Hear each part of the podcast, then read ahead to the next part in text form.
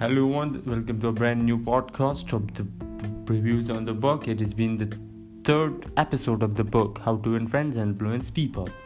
We have gone so far to the part three of the book and we have done segment one. Now it is the segment two, a sure way of making enemies and how to avoid it. There is one thing, if you do it, you sh- that is a sure way that you are gonna have enemies. And there in this book, there is a way how to avoid it. So, what is that way?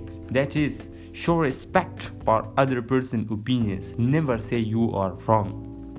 Now listen, ladies and gentlemen, everybody in this country, in this universe, they all, they all time they um, criticize others. They um, like they don't actually do anything, but they were gonna say. They will say to you that you are wrong, you are this, you are that. Never tell a person that you are wrong. Show respect for other person's opinion. In this way, he is gonna have respect for you also. Like it is three hundred years ago, Galileo said, you cannot teach a man anything. You can only help him to find it within himself.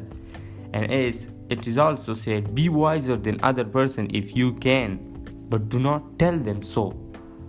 And a famous person, Socrates, said repeatedly to his followers in Athens, one thing only I know, and that is that I know nothing.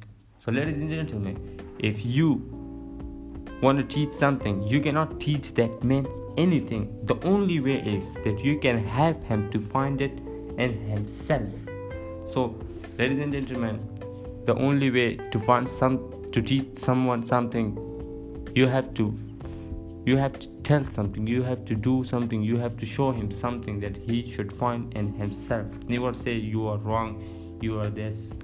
There is always other ways you can do subsequently. As I, there is written that I am convinced now that nothing good is accomplished and a lot of damage can be done. If you tell a person straight out that he or she is wrong, you only succeed in stripping that person of self-dignity and making yourself an unwelcome part of any discussion there. So you don't have to tell everyone that you are wrong. Try to show, try to tell them the reason that why, like it should be like this, don't do this, it should be like this. So in that way he he cannot be hurt and you can correct his mistakes. As Martin Luther King was asked how, as a pacifist, he could be an admirer of Air Force General Daniel Chappie James, nation's highest-ranking black officer at that time, Doctor King replied, I judge people by their own principles, not by my own. Listen, this is a very great sentence. I judge people by their own principle, not by my mind. Not by my own. So we don't have to judge other person on the basis of our opinion. We have to judge a person on the basis of their opinion. So in this way we can get whatever we want. As it is written, do you, do you not know that the man whom you speak so highly is one of your most bitter enemies, who misses no opportunity to malign you? Yes, replied generally, but the prisoner asked opinion. He did not ask for the opinion to me.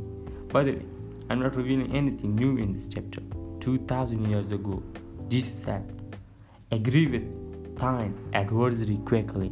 So ladies and gentlemen, the main theme of this lesson is show respect for other person's opinions. Never say you are wrong. Thank you. Goodbye. Have a nice day.